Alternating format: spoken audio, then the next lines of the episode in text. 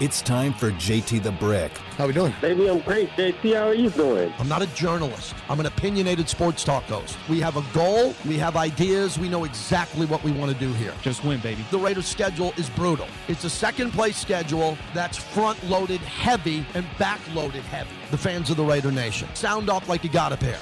JT the Brick.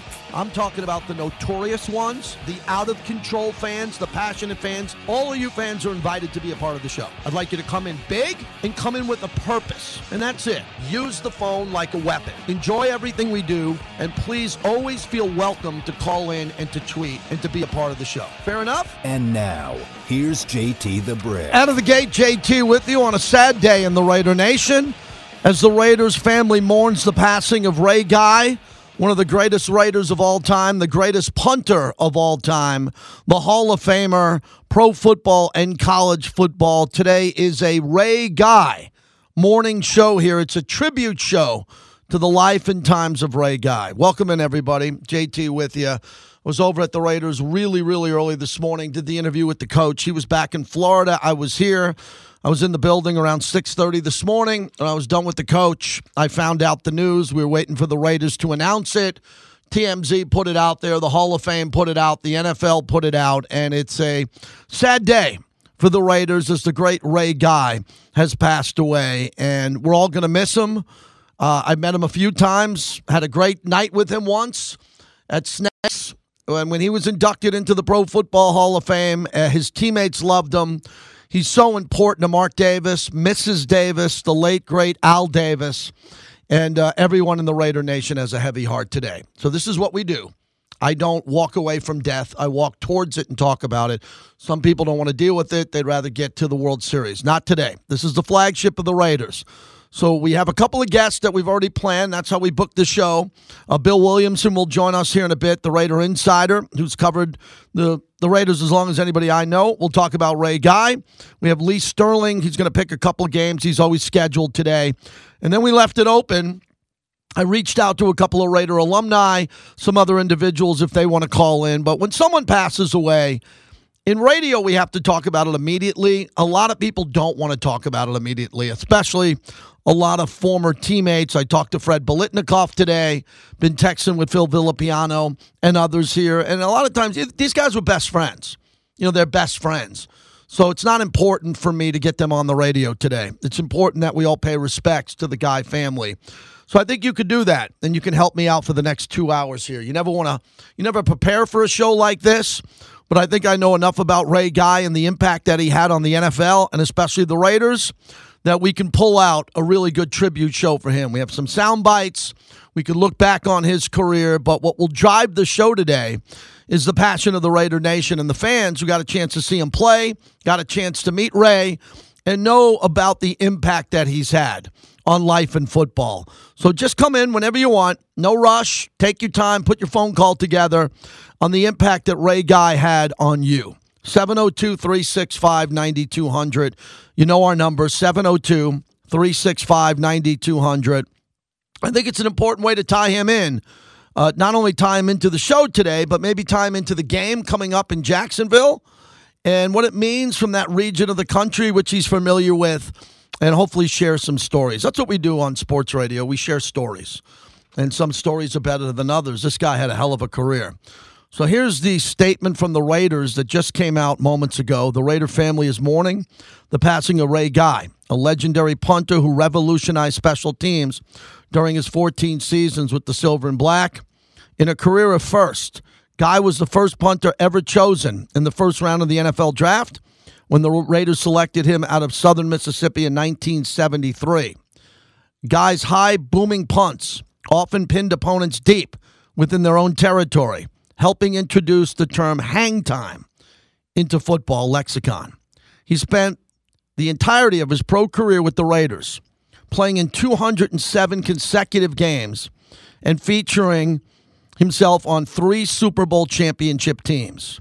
Guy earned seven Pro Bowl selections, eight All Pro honors, and was named to the NFL 1970s All Decade team, the NFL's 75th anniversary team, and the NFL's 100th anniversary team. In 2014, he became the first pure punter inducted into the Pro Football Hall of Fame. the prayers of the entire Raider Nation are with the Guy family at this time. So that's what just came out from the Raiders as the Raiders released that.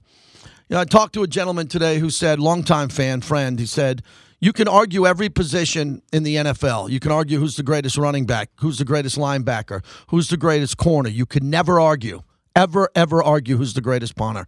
It's Ray Guy. He has it locked down. Kicker now, you have Justin Tucker, right? You have Adam Vinatieri. You can look back at great kickers and wonder playoffs or regular season. Ray Guy's three Super Bowls, the coffin corner, hang time, everything that he was able to do revolutionized the position. And the Raiders got a really good punter now in A.J. Cole, and they have one of the all time greats in Shane Lechler, who I texted to earlier today. So this is a big deal. And the impact that he had being one of the only six to have three Super Bowl rings for the silver and black. And the way he changed the game. I grew up a Stabler fan. I didn't grow up a Raider fan, but I loved Ken Stabler. I had his jersey.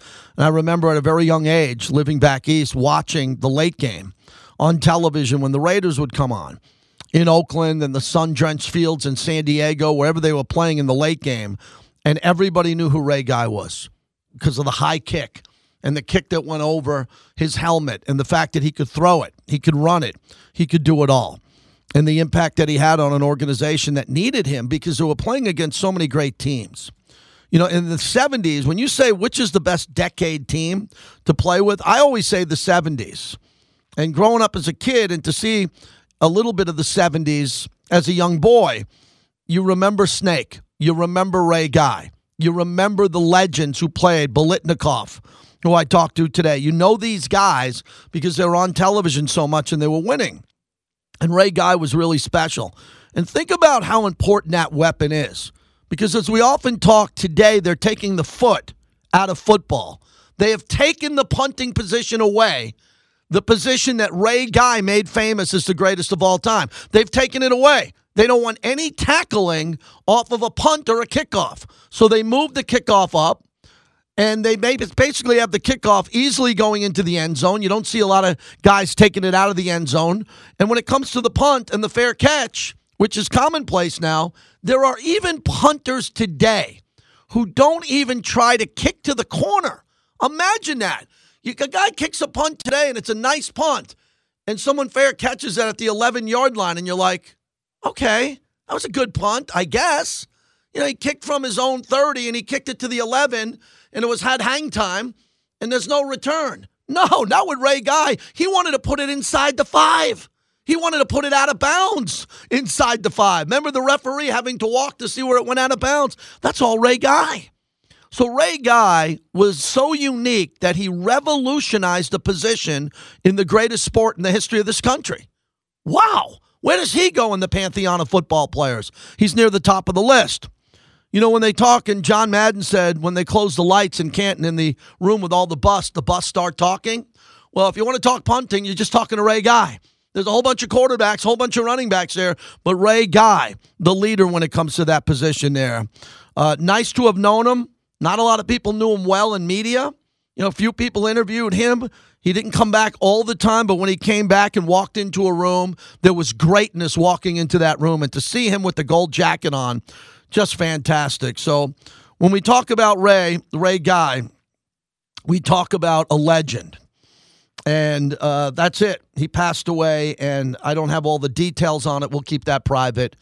And the Raider family, the Raiders are superb at this. They are superb at this. You talk about the great things that the Raiders have done from Al Davis, Mrs. Davis to Mark. When a member of a family uh, dies, they take care of the family. They they mourn the family and they give the family privacy. And then they give us the opportunity to talk about the player and, and get into it here. So the show's not going to work if we don't hear from you today, everybody. So wake up. Let's get going. We're in the middle of the season here, and we want to hear from you on what Ray Guy's impact was on your life. 702 365 9200. As always, Chris in West Oakland, always ready to go. How are you, Chris? Good, JT. Hey, I appreciate you getting me up so quick today. And, you know, we just seem to be doing this way too often anymore with our Raider legends. But I guess as we get older, that's what happens. And you know, I I told you you know many times. My dad started taking me to games. Um, the the week before the Immaculate Reception in '72 was my first game when I was five years old. So the next year, my entire life going to Raider games spanned Ray Guy's entire career in Oakland and then in Los Angeles. And to put it in perspective, John Madden once said, and ask Phil Villapiano, I've heard him say this in interviews next time you interview him. Not only was Ray Guy a punter, Ray Guy was a football player. He was an All American safety or an All Conference safety in college. He was such a good punter, John Madden wouldn't let him play safety because he wanted to play that when he first came to the Raiders. Ray Guy was so good, and the gold standard the punters are still measured up today. People used to go into games early, like a like a power hitter in batting practice. I used, you know, the Mark McGwire's of the world, the Barry Bonds. People used to go watch Ray Guy punt in warm-ups. You go into a Raider game, and the place would be three quarters full when the Raiders came out with pregame warm-ups, and 90% of the people were in there to watch Ray Guy punt the football. Ray Guy made tackles. Two of the greatest plays he ever made was the block punt in the Super Bowl against the Vikings. He didn't give up like most kickers would. He hustled his ass off, got the ball on the one yard line, to which they the the the Vikings fumbled on the next play and never got a touchdown. And we've all seen the iconic picture him five feet in the air with one hand on the high snap against the Redskins Super Bowl, where he looked like a power forward snatching a rebound out of the air. The guy wasn't just a punter; he was a phenomenal athlete. But more important than that, he was a very nice man. I was fortunate enough to meet him a few times. You, I've told you before, I belong to the Colombo Club, the Italian men's club in Oakland. They used to have Raiders night every year when I was a kid, and you'd have ex Raiders. Somewhere around here, JT, I got a picture where I'm on Ray Guy's shoulders. He carried me around for half a night, and I ate a plate of spaghetti right across from him back in the late '90s, I ran into him in the West Side Club. He was actually at an A's game. He was in town for some kind of function. We said hello, talked for a couple of minutes, and I brought that up, and he remembered it with a big smile. He talked about how much he he misses the days when the players would do things like Raiders night at the Colombo Club. He missed the personal touch of the fans with the players. We had about a five minute conversation. Guy couldn't have been nicer never would have known. If you didn't know who he was, you would have never known he was the greatest punter that ever lived. Once again, I'm going to call the Hall of Fame out. Thank God they got it right and put the man in before he died, mm-hmm. but he still probably went in 30 years later than he should. So, again, this is a sad day for the Raider Nation. It's a sad day for football because we didn't just lose a Raider great today. We lost one of the all time greats the all-time great punter. And it, it's just like I said, it's a sad day. I'll to- I'll do a toast for him tonight, like I always do. Mm-hmm. Rest in peace, Ray Guy. You were a pleasure to watch, and the handful of times I got to meet you, you were an even nicer man than you were a better punter. Thanks for letting me get on here, my friend. It, it, it's a sad day because again, I'm losing my roots in my childhood every one of these times these guys pass. That's what I miss so much about the Raiders being in Oakland. I that little kid in me where I, I go back to being a little kid, and when every time a guy like Ray Guy passes on, I feel like I lose a little bit more of that. Thank you, my friend. I'll talk to you later. Yeah, nice phone call, Chris. Thanks for calling in. Yeah, the impact that he had on football and college. You know, Ray Guy hit a 61 yard field goal in college. Let me repeat that 61 yard field goal in college, which at the time set a new record. He was also the Raiders' emergency quarterback at times. I mean, he did it all. He was drafted four different times by Major League Baseball teams. Great baseball player, legendary baseball player in his hometown. And he played from 73 to 86 and the entire career was with the Raiders. That's what's so great about that too. To to play, I'm sure this is a guy who could have caught on for another year ago, year or two with another team, but he plays his entire career with the silver and black. He's one of the most important Raiders of all time. It's our job in a new market in Vegas to explain to everybody the impact that old Raiders had and legends had on this new community.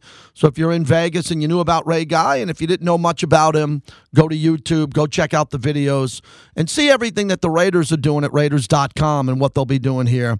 And I'm assuming coming up for a home game and how they're going to pay tribute to Ray Guy. 702 365 9200. Antonio's in Modesto. It's our Ray Guy tribute show. Hello. Hey, JT. Um, you know, so I got a chance to meet Ray Guy. Um, uh, John Madden's wife owned that rest that bar in Dublin. So I, I we got to Dublin in the late '70s, left Oakland. So I got to meet him like twice, and he was always super cool. And you know, it just I think about my childhood, like the previous caller who always nails it. He's always on money, on point.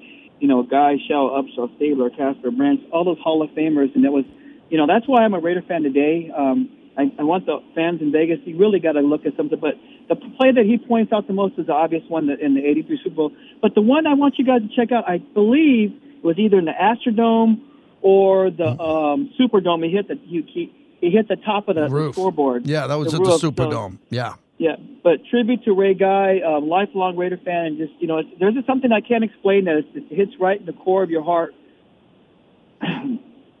when you're a longtime Raider fan. So you know, it's family. Because you know, my dad watched against my dad and everything, but um, it's just it's a sad day. But thanks, JT. Yeah, there's a lot of great memories. I can tell you're getting emotional with the phone call.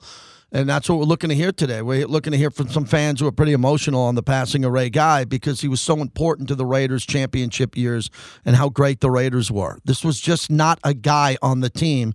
This was a guy who flipped the field, who changed field position, who gave the Raiders that when the Raiders got the football back, the Raiders had so many Hall of Famers they could score, so many Hall of Famers on defense.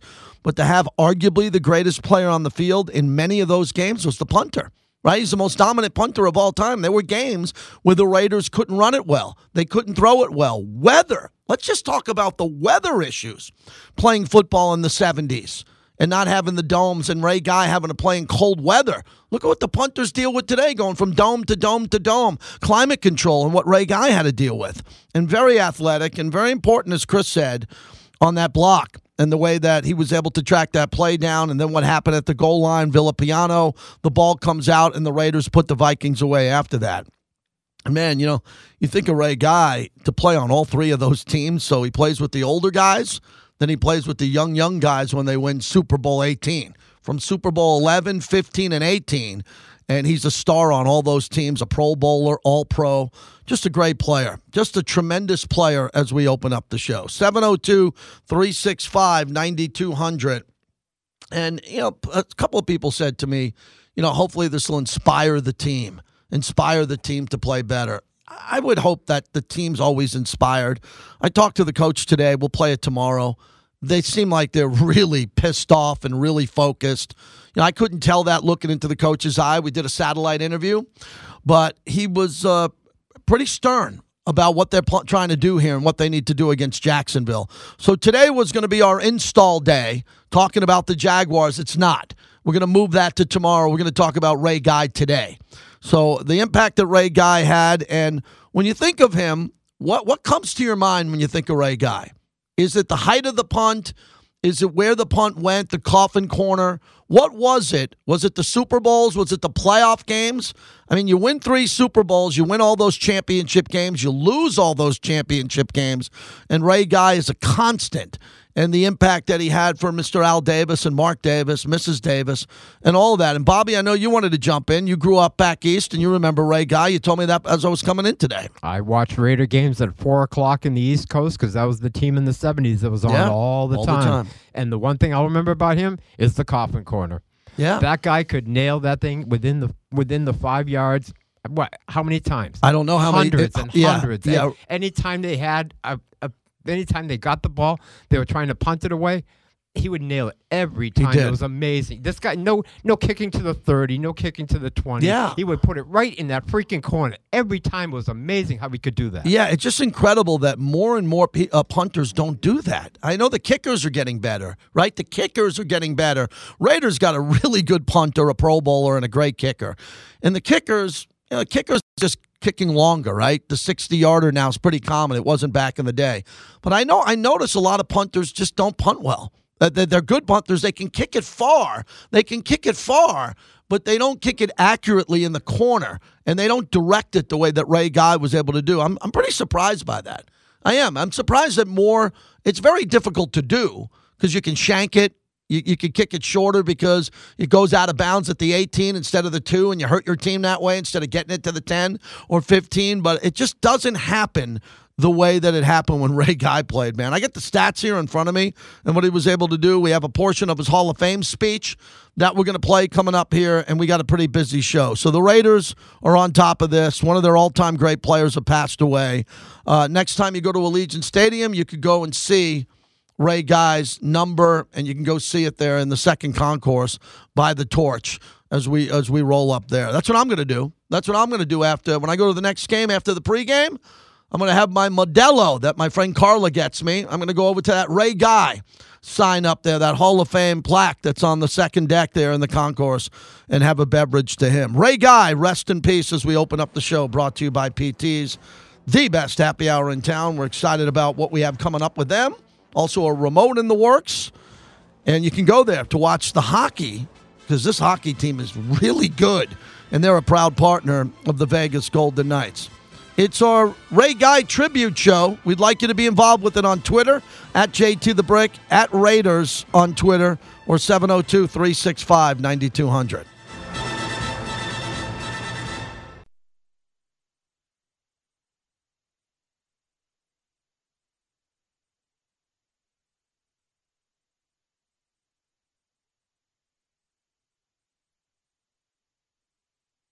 I'm gonna tell you what, uh, when I got drafted in '73, I when I got to training camp, I wasn't afraid of what my my requirements were. I knew what I could do. I think the hardest thing that played on me within myself was, what are these guys going? How are they going to take me to come in as a number one draft as a punter? How are they going to accept me? Well, it was a day to figure that one out real quick. It's like we had been together for life because every background and every character was very similar to each other. So we didn't have a problem with that, and we're still brothers. Remember that old phrase? Once a Raider, always a Raider. Wow, that's pretty heavy. Good job, Bobby. That's Ray Guy. I never heard that soundbite. Coming in as a rookie, first rounder, and they're brothers. They treat them like that right out of the gate.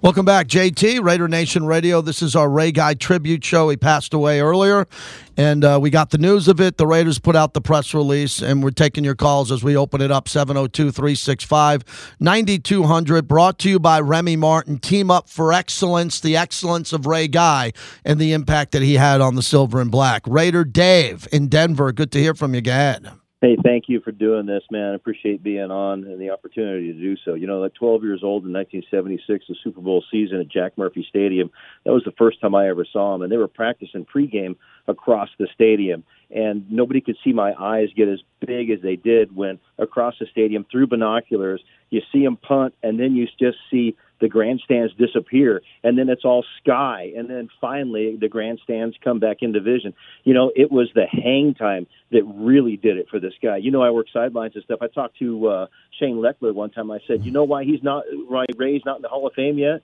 He goes no why? I said because they're waiting for you to retire. You know shane had forty seven and a half yard average to um to uh, guys forty two i mean the raiders punters have just been amazing. And I think the funniest story, and it's probably been written, a lot of people maybe heard it, but Bum Phillips had Billy White Shoes Johnson go ahead and catch a ball and return it because he wanted it analyzed for helium. That'll just tell you what kind of respect and hang time this guy had that was just unmatched. Thanks again. Thanks, Raider Dave. Good story there about you know seeing it, seeing the ball disappear, go into the sky, and then come back down again. Man, just incredible to see and to know and to hear the Raider fans who are at games to see Ray Guy. I got another good text to read you in a little bit. Shane Lechler just got back to me, but I'm going to keep that private because he's pretty emotional about it, and he's out in Texas there. It's an emotional day. A lot of Raider fans loved Ray Guy and still do today on the day of his passing. Bill Williamson, Raider Insider, joins us usually on Wednesdays. He's kind enough to join us on Thursday this week. And Bill, uh, a sad day in the Raider Nation. You've been covering this team as long as anybody I know, and you know the impact that Ray Guy not only had on the Raiders but the NFL. Yeah, you know, and I, I first started following the Raiders as a as a little kid in the Bay Area, and uh, he was a mystical figure. He really was. And you know, I've been thinking about it a lot today. And, but always when I'd hear the name Ray Guy, it always just kind of jarred me because he was different. And you know, he was. You know, I'm sure all show you're talking about why he was different, but you know, the the first punter in the Hall of Fame, the first punter, first round pick. But he just wasn't a punter. You know, he was he was different. He changed the he changed the game, and every and and, and continued to this day is really judged against him and what he did. And he was just he was a great athlete, and I think he was just a perfect part of that mystique that was the the '70s Oakland Raiders, who I think, and again, I that's the first team I followed as a kid, so I may be biased, but I really, I think I really am is is is lucky and honored to have watched those guys because they were just. A, I think, the most unique, fascinating collection of football players, and I think there should be movies made about him. I really do. I think that I, th- those guys were that special, Yeah. and he was a big part of that. And you know, I remember my dad, who wasn't even a Raider fan; he was a New York Giant fan, and he told me, you know, as a kid, that guy's different. He just they just don't make him like that guy at that position. And what Ray Guy was, he was must watch TV. You you, you paid attention to the punter because he he, he was just different. He's just a boomer, and, and he just changed the game. And I think he was just the perfect um, Oakland Raider, and he just kind of was the, the bow to that to that group. And you know, you, you think about you know the, the Raiders to me back then were kind of like the Rolling Stones, you know, and you had Mick Jagger, you have Keith uh, Richards, but you also had Charlie Watts and, and Ronnie Wood, and and they wouldn't be the Rolling Stones without those guys, and the Raiders wouldn't be the Raiders without Ray Guy. Nicely said. Bill Williamson's our guest. You know, Bill, I think it's really important because you remember and you know it. He helped win games. You know, a lot of punters don't help. A lot of punters don't help win games. They help save games or they help you out once or twice a game. I think that's what some of our younger listeners need to understand about the life of Ray Guy. Is he won a lot of games by pinning the other team back with inside the five. So Hall of Famers on defense like Ted Hendricks and uh, you know the greats who played that position and players like Atkinson and Tatum were able and Villapiano to make plays. Otis Sistrunk because Howie Long because he, Ray Guy put him in a position where they could shine because they made great plays inside the opponent's twenty. Yeah, definitely. I mean that that that's the whole spirit of what I was saying is, is and and thanks for bringing that out is that he was part of the winning. Yeah. That's why he was different. He was he was a weapon, and uh, yeah, just uh, you know, so deserving to be in the Hall of Fame, and he's really so deserving for every punter to be judged against him. You know. Absolutely. Uh, let's uh, appreciate you saying everything about Ray because, again, I respect your knowledge of this organization as much as anyone. Let's get to the team. I interviewed the coach today. We'll play it tomorrow. And everything he says is right. I think he is great at preparing a team, even though they're not executing, because he comes from the Belichick tree. And we've seen other coaches from the Belichick tree not win games as head coaches. What I think he's different is he's an offensive mind. And I think he puts everything together, Bill, correctly practice, preparation, film study, and all that. Now the players got to execute what they want to do there. I don't know if it's too complicated.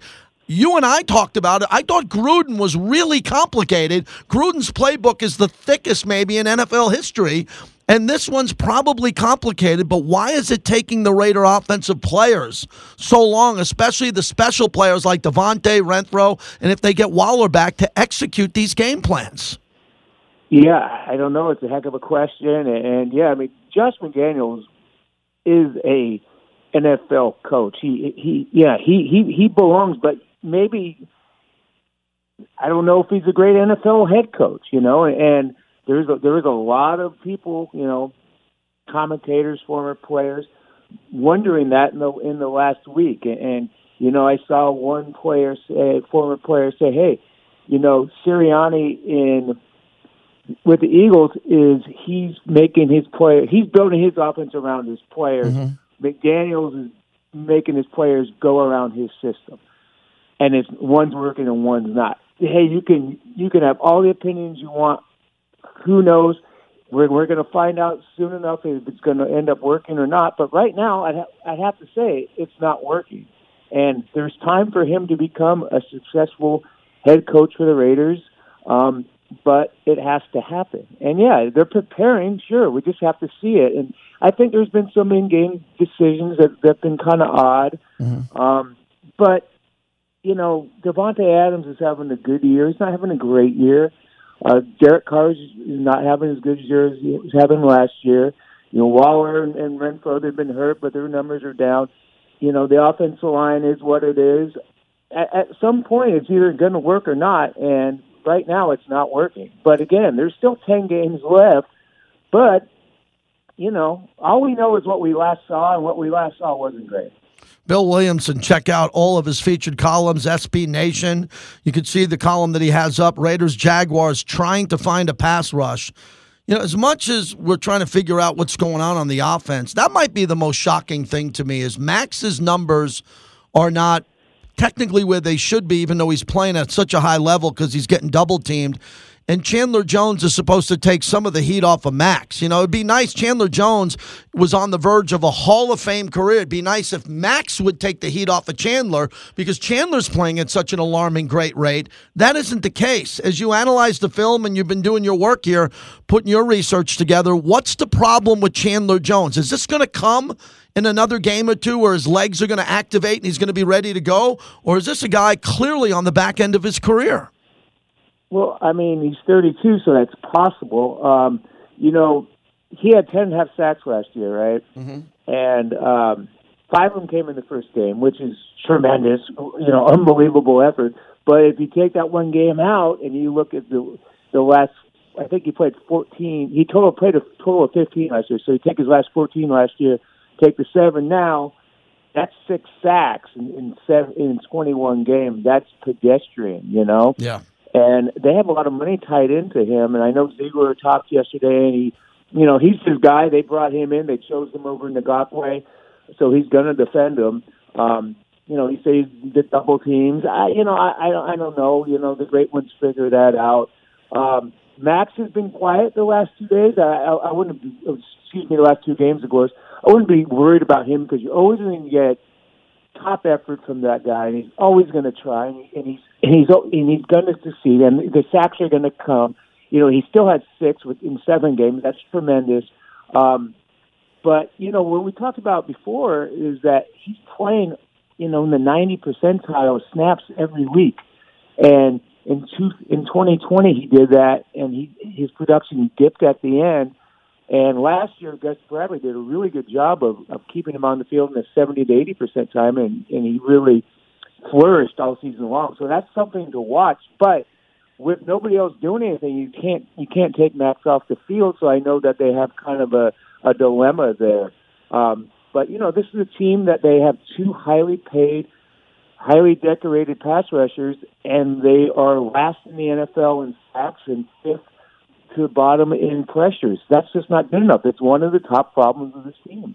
Bill Williamson, as we wrap it up, check him out, silverandblackpride.com. Uh, you did a deep dive on Patrick Graham's unit. I know you uh, repurposed Josh DuBois' tweet. Uh, Raiders defensive rankings, as you said, takeaways per game, 32nd in the league, sacks per game, dead last, 32nd in the league, red zone TDs allowed, 31st in the league. How much of the blame goes on Patrick Graham or does Patrick Graham do, not deserve all the heat because he doesn't have the players that he needs, and those players are coming next year for a better scheme? Well, I mean, they brought in a lot of guys. They brought in a lot of their own guys. They they brought in Chandler Jones. That was handpicked, as we said. You know, they have Max. They have, you know, they had more. I, I think going into the season, they're better off than than they were the last few years, and I and it's just not working quite yet. I I, I go back to Gus Bradley, and uh, this doesn't really matter, but that defense was pretty limited last year, and mm. as far as didn't have a ton of talent, right? They they had some guys. He did. He got a lot out of that unit. It wasn't great, but they got a lot out of it, and it, and it seemed to fight, and it, and it seemed to get a little bit more timely and a little bit more. There were some games that the defense won for them last year, and I haven't seen that happen yet. And you know, mm. Gus Bradley wasn't going to stay once they made that change. But I think the unit misses him a little bit. Yeah, I think that could be fair, but you know this unit's got to get going here against the It's Jaguars. Going, yeah. I just saw the injury report came out. The Raiders are looking pretty good now. There's a lot of guys limited, and there were a couple people full, including uh, Davante, Derek Carr.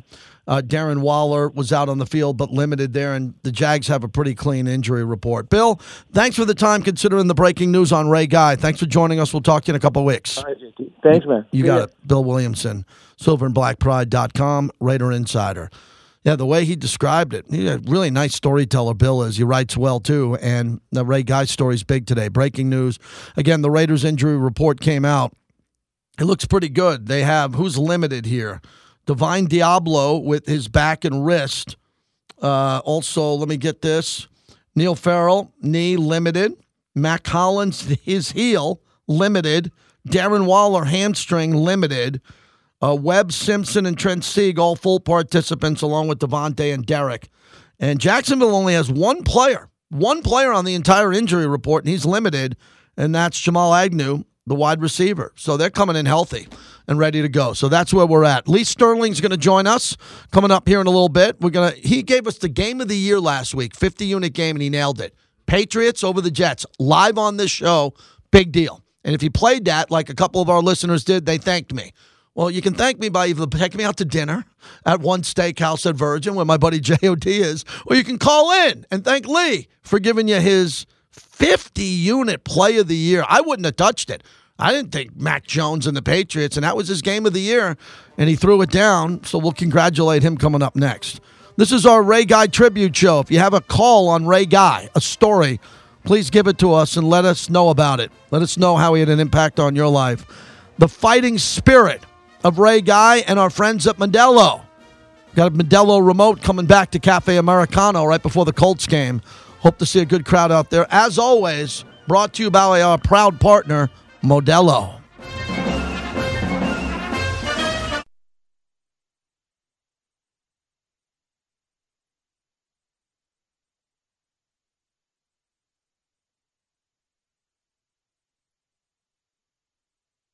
just having the being having the honor of playing football is something I love to do.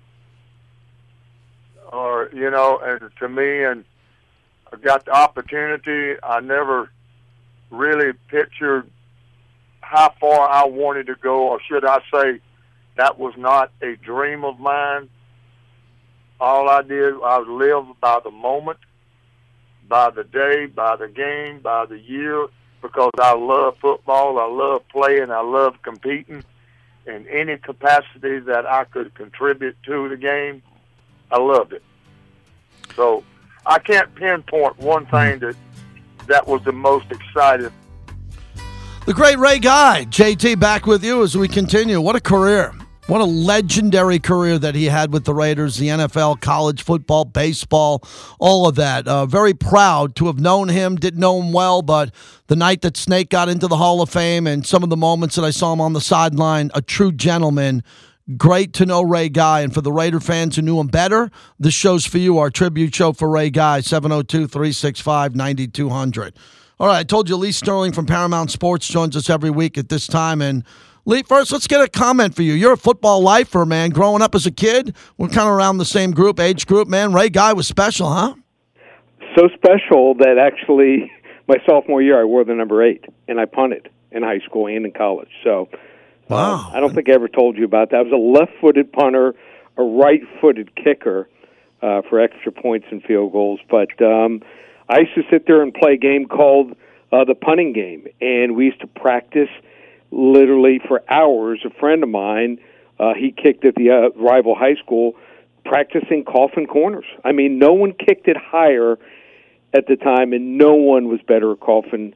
Uh, yeah. corner punts and Ray Guy. Yeah, I wish we saw more coffin corners. I understand that the punters can kick as long and some of them high and all that, but I'm just amazed that more punters, college and pro, don't do the coffin corner. They just try you, to get it in. Between, yeah, tell me why. But, yeah, because uh, punt returners are too dumb and they keep fielding the ball and taking fair catches at the four or five yard line. Mm, right.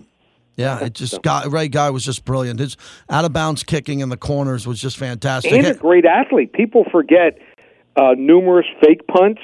Uh, numerous times I saw him saving, you know, uh, what could have been a disaster, jumping up. Mm-hmm. It seemed like uh, getting up ten and a half, eleven yeah, feet to You're right to catch the ball, and then uh, also made numerous tackles. He kicked off. Uh, yeah. People don't don't remember that fact either. Absolutely, Lee Sterling. Yep. So congratulations, your game of the year. Just tell me that quick before we get to these three yep. free picks you're giving us on why you were on the Patriots over the Jets. A lot of people thought the Jets were coming into their own. What'd you say? So uh, I like New England coming off of a loss. Felt that Mac Jones, even though he's not great, would be motivated. Um, wanted to keep his job, and they were going to play better. And then the Jets had lost Breece Hall, who is at the time was going to be the rookie of the year. I think before the injury was sensational. He had like three straight games where he had runs or catches of more than 60 yards for a touchdown. You don't see that out of rookies who are big, strong, and fast like that this early in their development and lost their best lineman and uh, were without one of their top receivers. So, you know, I, I think the Jets were on their way. They had one of the greatest drafts of all time last year, but now with Breece's injury and these unju- other injuries, I think uh, that progress could be derailed. Lee Sterling, ParamountSports.com. Here we go. Georgia, Tennessee. Georgia minus eight here. Tennessee higher in the polls. I don't think that's a motivation thing for Kirby on the polls because the loser of this is going to be out of the top four. You got to win the game anyway. But I thought Georgia was the better team coming into the season, and then watching Tennessee in that passing game. Wow, the the spread. What what, what does the number say to you? First off, before you give us the game. I think they're begging you to play Tennessee. I think this line most people thought should have been six and a half, seven at the most because of the way Tennessee had played. But remember, a lot of national champions the next year they just breeze through the schedule. I mean, uh, they have some highs but more lows than the year before, and uh, this is still a team, believe it or not, that is ranked fourth in total defense. Yeah, the Vols have the best offense, but this is a one-game series. This isn't a best out of five or best out of seven. They've got the players. They've got the scheme and the coaches here. And as great as Tennessee is, averaging 45 points against LSU, Alabama, and Kentucky, I think they can be slowed down. The weakness for Tennessee is their defense. Believe it or not, Georgia has the number two total offense and an offense they haven't seen. More power running than Alabama. They have three tight ends who will be playing at the next level. And then, you know, if they get going and Tennessee has to play from behind, I think that they're in trouble here. So I think Tennessee's defense, which is ranked 82nd in the country, here cracks. I like Georgia by two touchdowns, 48-34. Lee Sterling joins us, ParamountSports.com. Georgia big there. Let's go to Minnesota minus three, Washington. Minnesota is now running away from Green Bay, but can Green Bay late in the season kind of reel them back in? I doubt it. I think Minnesota's the perfect storm this year. Cousins is playing well, but I'll go as far as the regular season. I'll have to see the postseason matchups.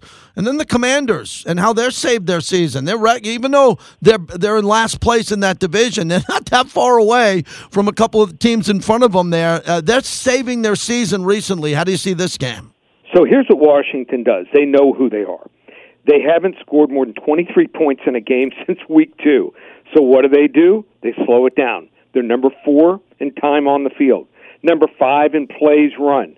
They're number 30th in yards per play. Who have they beaten recently? The Bears, the Packers, and the Colts. Kirk Cousins here playing at a high level, only two interceptions here over the last five games. And biggest difference here is the Minnesota offense. Generally, you know, they throw the ball early and often. This year, they already have 10 touchdown runs here. Last year, only 10 and 17 games here, and they're not turning the ball over here. Uh, I like Minnesota here. They've made it a commitment to win this year, and the NFC is wide open. Minnesota. 30 to 17 over Washington. Minnesota big. He's giving you games for free. Not many guys do it. That's why we have him on. Lee Sterling, ParamountSports.com. Other game you have for us is Green Bay minus three and a half over Detroit. A lot of people are just saying Dan Campbell, they're done. He gave it all. He gave it all in hard knocks. The coaches were all celebrities in hard knocks, all about me, me, me, the team. I thought they'd be better than this. I thought this was the year Detroit would win maybe six, seven games and be on the verge of another year from now having a breakout season. Wasn't the case. And man, does Green Bay need a win desperately. Green Bay minus three and a half Detroit. How do you have it? So the Lions, who are one and six, the fall guy, well, has to be someone. Uh, defensive backs coach here. So now uh, they'll make do with what they have, but that's their weakness. But they may not have to go against Allen Lazard again this week, or even Christian Watson. And we know Randall Cobb is already out for this game. So uh, this is a team Detroit we know can score here. I think the psyche of the Green Bay Packers is shot. They should have traded for a wide receiver here. They just can't push the ball down the field here anymore. I like Detroit. They finally get their mm. win when you count them out. Detroit Wrong team favorite. 27-20 over Green Bay. Detroit outright over Green Bay. That will be the end of Green Bay. We'll remember that over the weekend as we wrap it up with Lee Sterling. Your game of the week is a big one. Clemson cannot afford to lose. They have to go undefeated to get in. Other teams in the SEC could get into the Final Four with a loss. Clemson has to run the table. They're taking on Notre Dame. Tell us how we get the game. they want to get it for free, call 800 400 9741. Give them the game on me. We've won 10 out of 12 weeks this year in the football. You want to hop on board? Just one place. You can get not November, we call it November, four weeks, just $297, or through the Super Bowl, just $597. One place, ParamountSports.com. Take care, Lee. Good luck. Thanks. Lee Sterling coming off his 50 unit game of the year. He gave it to us last year and uh, excited about that. So he had the Jets losing to the Patriots, and the Patriots. Patriots are four and four. Wouldn't the Raiders like to be four and four? I think the Raiders are better than the Patriots. I went to the dual practice, the joint practices. It was a preseason game. I get it, but the Raiders looked a lot better than the, the Patriots in my eyes there, and the record's two and five. So we have a tribute show going. We have an opportunity. So they gave us, the Raiders gave us Ray Guy's Hall of Fame speech. I think we play a portion of it. It's long. I think we play about eight to 10 minutes of it as tribute to Ray Guy, maybe more if it keeps going well. So that's what I'm going to do next. And we want to bank your phone calls and get you going too. Because there's a lot of people listening to this show. We see the numbers, we see the streaming outside of Vegas, and there's a lot of Ray Guy fans outside of Vegas. So let us know what Ray Guy and the impact he had on you. 702 365 9200, our Ray Guy tribute show. On top of that, the World Series last night, a no hitter. My next door neighbor is an Astros fan. He listens to the show, Adam. He invited me over last night, my wife and I, for some pizza and some wine. And we sat in his house. We were going to sit outside, but see how cold it got? So we went in his house, and he's an Astros fan. I watched the game with an Astros fan as the Astros pitched a no hitter. Here's the final call. This is historic. Astros win game four of the World Series. Realmuto. Bouncing ball to third. Picked by Bregman. Throw across in time. The Astros have a World Series no-hitter. The second one in World Series history. Don Larsen in 1956. Joined by Christian Javier, Bryan Abreu, Rafael Montero, and Ryan Pressly. A 5-0 win in Game 4 in no-hit fashion to tie this series at two games apiece. Fox Sports on the call. I don't like a combined no hitter, but it's a big deal. It is a no hitter. How does Philadelphia go from breaking a record, five home runs in the first five innings, never been done before, then the next night they can't get a hit? I don't like the fact that Dusty Baker took Javier out after 93 pitches. I would have let him start the seventh. But Dust, they picked up Dusty. Dusty was in a bad spot if he lost that game. Dusty got his team to pitch a no hitter and win the game. Big turnaround for the Stros.